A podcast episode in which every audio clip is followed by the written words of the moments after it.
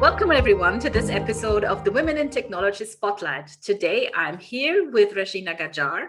She is the creator of Amplify Studios. Hi, Rashina. Hi, Ronka. So, so happy to be here. So glad we could make it. Um, my first question is usually tell us a little bit about yourself, Rashina. So, I would say that I'm a very international person. I have been an expat since I was six years old. So I've lived in many different countries. I speak French and Spanish as well as English. Um, I love reading. I love traveling, obviously. Um, I really like reading cheesy self improvement books. um, and I love meeting new people. Yeah, that's okay. Thank you for that. That's a really interesting backstory. So you lived in how many different countries? You said six, I think. Yes, six. I would like to understand why you moved so much uh, in your life. Is this something you did as an adult, or did you grow up? Uh, did your parents move a lot? What is the background story here? So my parents moved a lot. My father used to work for an American company in sales. So he was sent all around Europe and then to India and around Asia to open up sales offices for this. Actually, it was kind of like a technology company. And so when I was six years old, I was born in England. When I was six years old, I moved to India for a couple of years. Then I moved to France. Then I moved back to England. And then part of that was me carrying the torch and just having developed that itch for traveling and, and discovering the world. I then wasn't able to stay put for any longer. And so then I went and I lived in Ireland and I also lived in Spain and in Italy. Um, now I'm in Amsterdam. I'm not living in Amsterdam, but I'm just here. So, um, yeah, I kind of I think it was part the occupational hazard of my my parents, but then also how that affected me as a very young person and what I then saw to be my world was a lot you know a lot bigger, I guess, than most people. Um, what I would like to ask is, um, do you feel that this has made you a different person, you know, living in different cultures? What is your, what is the upside of living in different places? I mean, there is tremendous upside. I think that it gives you this insight into people and into societies and and cultures and how things operate you see things from a very different vantage point compared to, let's say, you grow up in one country and then the entire system in that country is orchestrated around, let's say, you go to school, then you go to university, then you have to get a select number of degrees before you're deemed worthy enough to go into the world of work. And then the same thing starts again, right? But those systems are different for each country. And so being part of so many different countries, seeing those systems at play, seeing how individuals are affected by all of the things that, I mean, all of the hoops that we think we have to jump through, for example, um, that gave me a very different view on people, on different countries, on you know the the I guess the the way in which our culture shapes us. Mm-hmm. And also, I think is where my passion for self development came from because mm-hmm. I really started to see that it is possible to overcome certain aspects of the culture that you were taught to adapt to. Mm-hmm. So that was something that came from that. I would also say just understanding the world and seeing things from from afar in a way uh, is really valuable and especially in the the world that we live in today where everything is mixed up and people are working now remotely with people from all over the world it's it's just such a huge advantage to have that insight into the lives that the person across the screen for example mm-hmm. is living uh, mm-hmm. so that's what i would say is the the advantage you talked a little bit about the different educational systems. I mean, that is always an issue. If you move a lot as a child, you go through different educational systems. That can be a, an issue or it can be a good thing. I depends. So I would like to understand how your experience was uh, in terms of education. What did you go through? It was extremely mixed. So I had um, my first ever school that I went to was a British school. From like, you know, when I was uh, six years old, I left that school. Then I went to a Canadian school. Then I went to a school with the US curriculum. And there was a brief period in between where I was being homeschooled by uh, a woman who had a, a, beagle and a tortoise, like a huge tortoise. And I would be um, kind of sitting in, in her place with this giant tortoise being homeschooled. Um, and yeah, so those different systems. And then I also um, then went to a French school. So I had to do all of my learning in French. Then I switched into a British school where I had to do all of my learning in English. Mm-hmm. So that was very mixed, very um, like getting thrown in at the deep end continuously, I would say. Um, I've experienced so many different schooling systems. Uh, but I would say that what is really interesting about it is that you really are mixed in with lots of different people. And so you learn a lot about different cultures. You also see the types of lives that people lead. So, for example, when I was at an international school, all of the, the young children that I was with were all expatriates. So they really immediately included me and made me feel welcome because they under they understood everything that I was going through. Also, I remember when I was at a French primary school at one point, they were like, who is this person? Why does she not speak French? You know, a lot of those kids had never really left the town that they lived in. So it's a very different dynamic. And that's where you start to understand how the cultures and societies that we're part of form our way of thinking from a very early stage. And then it's up to us to consciously kind of evolve that if we so choose. Yeah, that's an interesting point that you can by by switching around a lot, you can actually step outside of the situation you're in and, and have a view of, as an outsider and understand uh, certain things that um, people who remain in the same place and always have the same experience can't relate to. Um, normally, I ask people um, if the schools they went uh, through were technical schools, but in your case, I have to know more about the woman with the tortoise, obviously. So homeschooling, how did that happen? that was so my parents have always been very resourceful so i remember the canadian school that i went to there was a French teacher, for example, who was really, really good, and they asked him to teach us French at our home. And then there was another teacher who she actually left and stopped teaching at the school, and they asked her to be our homeschool tutor. So when I switched schools, I actually took that teacher with me and I went to her house and she, yeah, and, and she just kind of sat us down, me and my brother at the same time, and taught us all about the Wright brothers and all kinds of really magical things, actually. And we were just sitting there in this this big terrace with the the giant tortoise. And to be honest, it was a very interesting experience. I think going from different schooling systems and then in the interim period being homeschooled, I don't think many people have the um, I don't know if it's luck because it's kind of just very strange as an experience, but I think it's nice to have those different versions. When I was at school in Buckinghamshire, one of the boys that joined the school had been homeschooled his entire life. So it was an adjustment for him to go into a schooling system after being homeschooled for, you know, until he was 16. Mm-hmm. But it mm. was nice for me to have had that for a very small portion of time yeah. and not be socially maimed by it let's say. Mm-hmm. Mm-hmm. definitely. I think um, it's more about the variation of experience than the individual experience. And that is something that that is actually true for life. It's not about um, the specific thing you're doing. It's about the variety of things that you're open to doing i think. Yeah, um, yeah such an interesting uh, experience. And what I just learned is you have a brother, obviously. Is he younger or older? Yeah, he's a, a year and a half younger than me.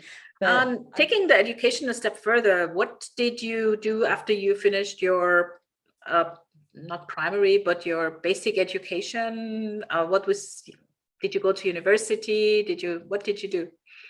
So I went to the University of Bristol and I studied modern languages and then um, I took a year abroad whilst I was at the University of Bristol and went to Luxembourg. I went to live in Luxembourg and then I went to live in uh, Seville in Spain.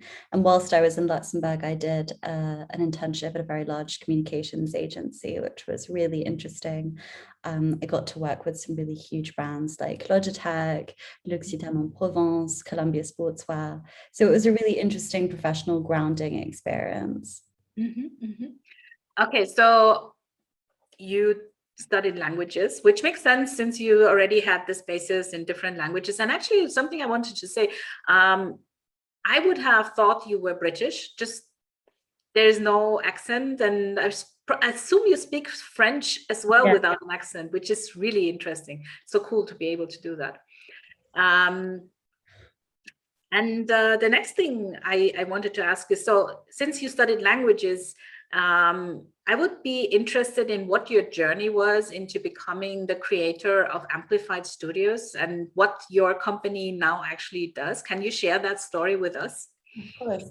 So it's, it's an interesting story because it was very much an exploration and a lot of experimentation, to be honest. So Amplify Studio is a creative studio. We work with technology companies and we work on very highly targeted creative campaigns, brand building initiatives um, that really resonate and are meaningful to that target audience. And the reason that that came about is an interesting story. And I think it's very closely linked actually with VMware.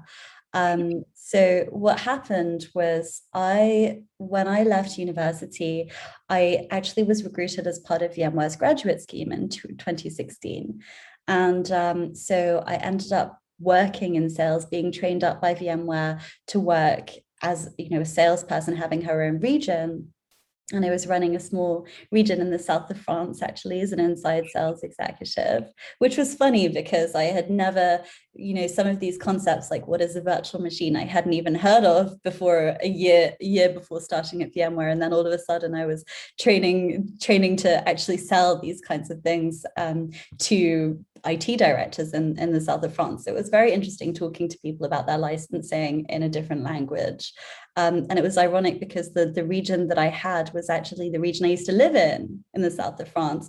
So I was, all of a sudden I would see a name of uh, some, uh, some city that was part of my region and I would be like, yes, amazing, because it was somewhere that I had actually been to. So it was actually very poetic that it happened in that way.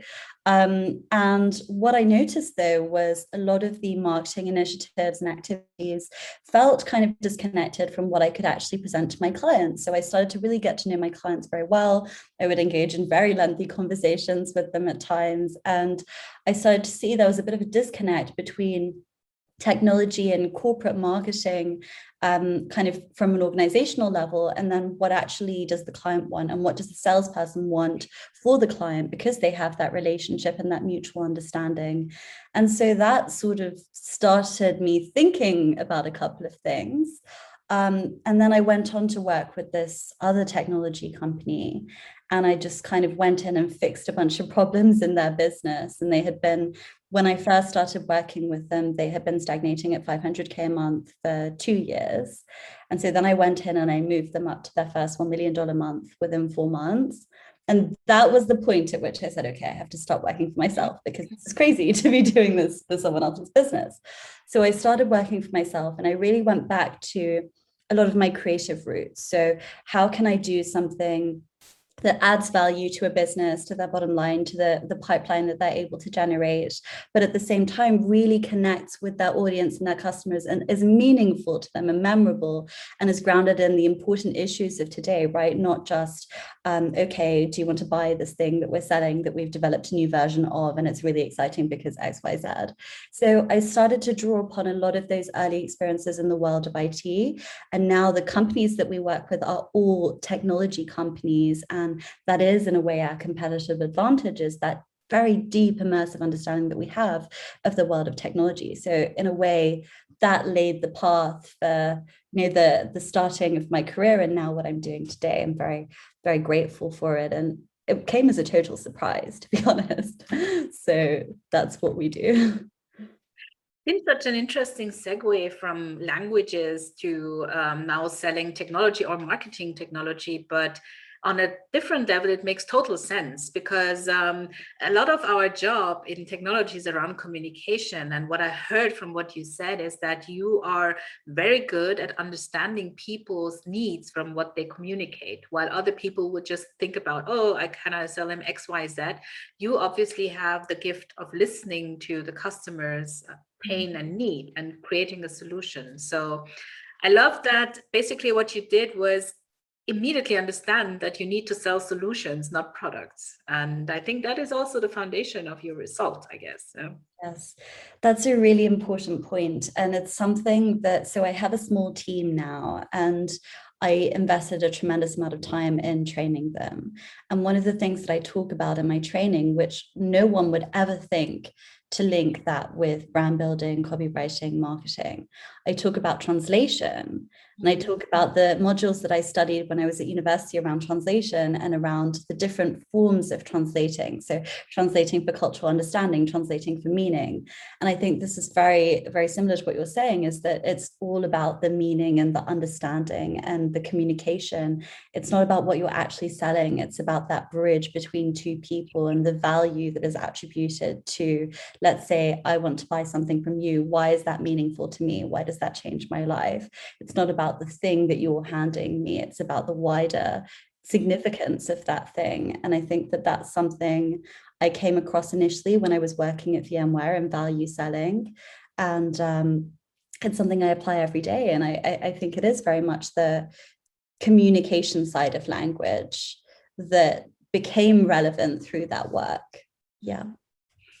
That's such um such an important topic i feel communication. I recently wrote an article on medium about exactly this that i feel that the most important skill in technology nowadays is communication and not um, you know the specific technical skill because even if you're a programmer or a developer even if you sit most of your time coding you will need to be able to communicate efficiently with others and understand their needs or you will not be able to work in technology today. So yeah kudos. And and it's really interesting that you talked about translation you know and you, i never think about this even though um, i read a lot of translated books and and, and watch translated movies but um, of course there's a there, there is a need to understand the culture when you are translating. So there's because it's not just words words have completely have no meaning per se. It's a, it's a context and a culture that gives your communication meaning. It's yeah. such a amazing uh, side aspect i've never even t- thought about yeah? So thank you for that. You're welcome. Yeah no it's very interesting. And for example at the moment i'm reading this book which i don't think is very easy to get hold of but it's it's um the way of life.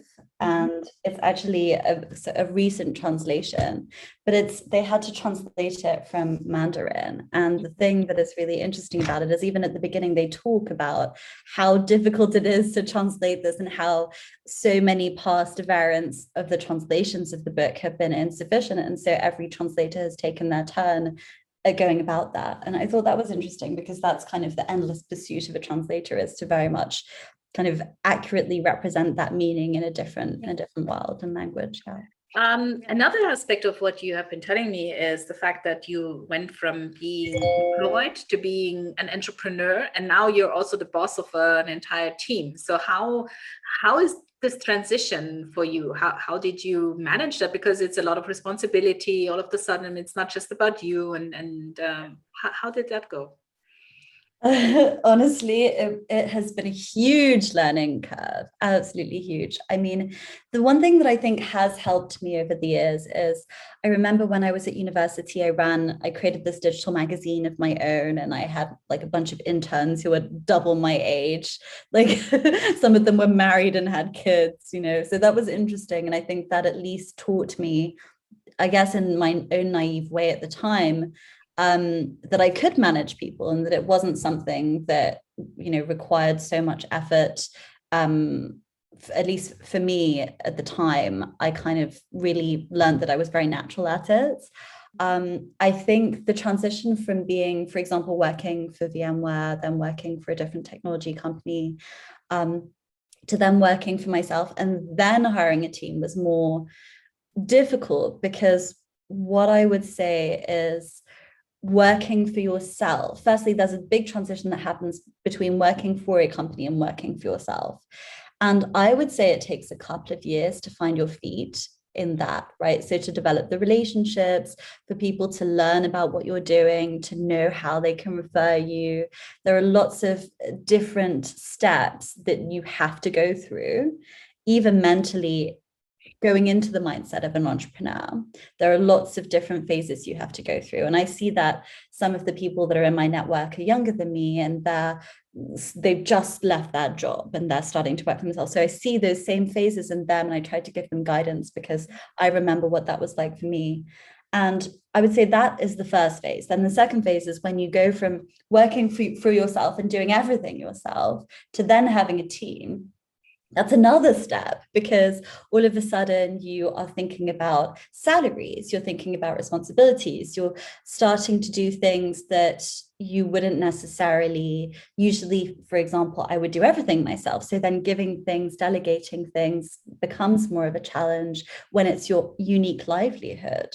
Whereas before if you're working in a company doesn't really matter as much. You know you're going to get a salary or a commission at the end of the month. Mm-hmm. So going through that phase was very different and very eye-opening in many ways because I had to start thinking as the CEO of this company, I have all of these beautiful client relationships I'm very grateful for, but then it was also training the team making them comfortable creating a psychologically safe space for them to be able to actually try new things and be proactive and, and feel that there's someone who's going to catch them. And at that point what i found very helpful was looking back to the experience that i had when i worked at that french digital communications agency and part of the experience that i had when i was at vmware because i find that french culture is very good at taking care and nurturing employees and just giving them that safety. And that's what I found. I remember when I worked at VMware, my field guy, he was French and he always had my back. Mm-hmm. And the same with the agency that I worked with in Luxembourg. They were very good at training me up, mentoring me, giving me the input, the encouragement, showing me that I could do things. And they would never point the finger at me if something happened. They would always make it a safe place where it was this is a learning curve. It's completely normal. And that's maybe the french the issue that they have is all these overqualified candidates looking for jobs right? That's a completely different issue. But i would say that they're exceptional when it comes to training and development and creating that safety and so that's something that i then drew from at that phase in my transition but it was rocky and it's never I think the biggest thing is when you work in a company and you become very good at what you do, it's then more challenging to see yourself taking risks and not being on top of everything. Yeah. So then you get used to being good at what you do. You can't be good at what you do as an entrepreneur without trying a bunch of stuff and failing mm-hmm. and then learning from that and picking yourself up. So that's where it becomes tricky if you really take yourself seriously and as in your role as a as a kind of a corporate person let's say mm. uh, interesting because the first thing i would think about when thinking of going um, out on your own would be uh, the responsibility that you have towards your um, employees. But there's all these other issues that you just uh, mentioned that I never even thought about. It's the letting go of control because uh, when you're alone you can actually control every aspect of, of the product you're delivering. But then you have to trust. So there's the trust there's the letting go of control. There's of course and, and that's a very important part that you talked about is the creating the safe space for people to work which is something, and that's an also a very uh, interesting point. I just read recently that women are better leaders um, of teams, and that is one of the reasons because they're better at doing that. You know, giving other people a safe space uh, to actually try out things, and that's why teams led by women are statistically more uh, successful. So I, I, feel you are very, very reflected, and I, I, am actually um, very, very impressed of how much thought you have put into all these things. Because most people, I feel, always just you know like stumble along, and then there's some end product. But I, I you're really, really self-reflective, which is great, and I think that your employees are um, profiting of the, all these thoughts you have put into your your company. Um, and you already talked about something about mentoring, about seeing young people who are a few years behind you and giving them your insights and helping them along. So, if you meet a young person who is starting out um, in this field and, and trying to find a foothold, a young woman going into maybe a career in a space like yours, what would you recommend? I know this is a difficult and loaded question because you have this really magnificent and diverse background, but what would you recommend?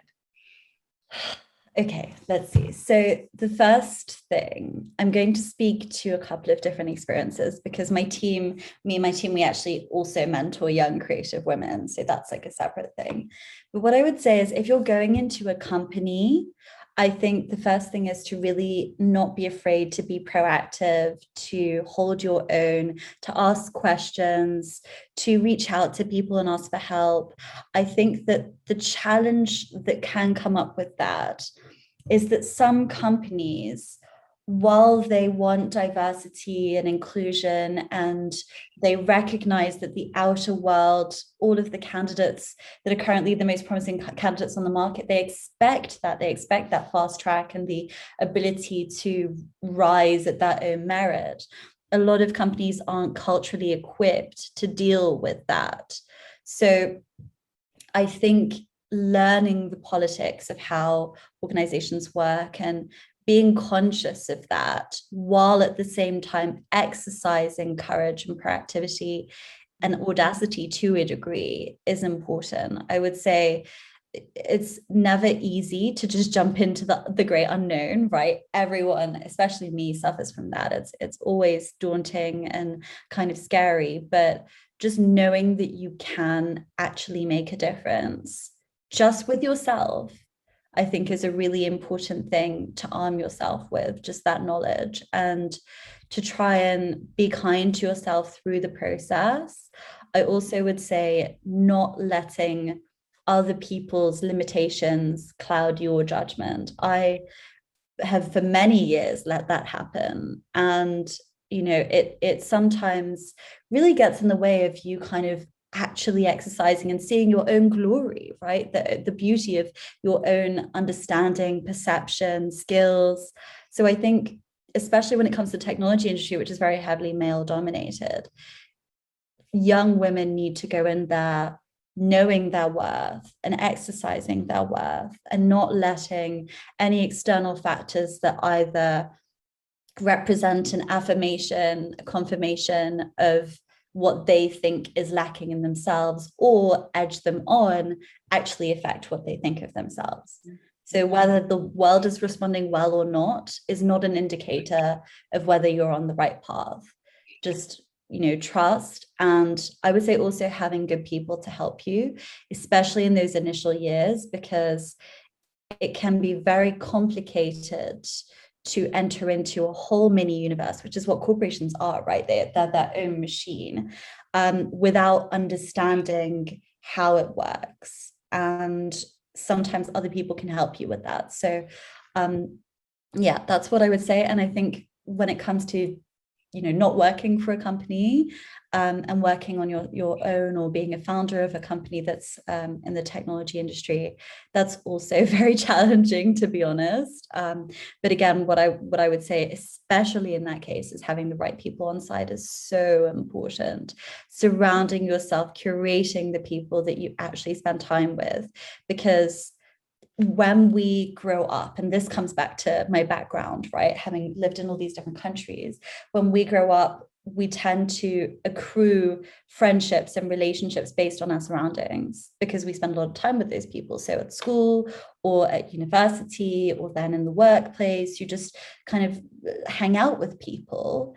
Um, but many people find themselves in friendship groups that actually aren't supportive, where even their female friends, if they saw them having something good in their life, wouldn't be genuinely happy for them. So it's important to just be intentional about who you keep in your life, especially if you're in business for yourself, but if you're working in a corporation as well, because that will dictate the standards that you hold them hold yourself to. And also the direction in which you can progress and how much you let yourself progress. Sorry, I know that was a bit of a speech. No, that's perfect. And especially the last point is uh, something that I find you can't emphasize enough the need to have a strong network and to find your tribe, basically. Because, um, yeah, you have and and it's so true. You grow up you make connections and they just stay with you. And you don't reevaluate the reason why you are in a friendship with people. And and a lot of people will drag you down. They will be skeptical they don't take risks themselves so they want to stop you from taking risk. And and this is this is a thing finding people who understand your dreams and your goals and and will cheer you on is a very big thing i think for for young people who want to reach uh, some some destination some time in their life yeah, yeah. thank you for talking about that. It's actually a really big point here Okay, so we have actually reached the um, end of our half hour already, which flew by. It's always such a short time in, in hindsight that I have with, with uh, you. Um, is there anything else you would want to share before we end this session? Is there anything? I think, especially within the context of the technology space, you know most technology brands are kind of commoditized at the moment. Everything has changed so much that everything is you know anything that you really see online is is technology based right? So i think it's more and more important for us to use that with intention to be intentional about how we navigate that world.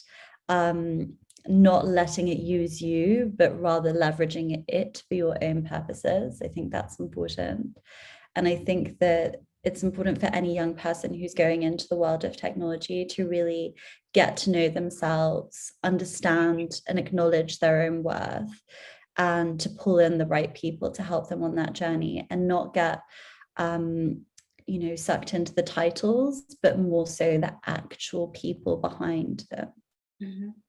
yeah. yes thank you for that as well very true My pleasure so thank you, Rashina. It was wonderful having you. Um, I hope to talk to you soon. And um, yeah, thank you for your time. Likewise, it's been such a pleasure. Thank you so much for having me. I really, really love this chat.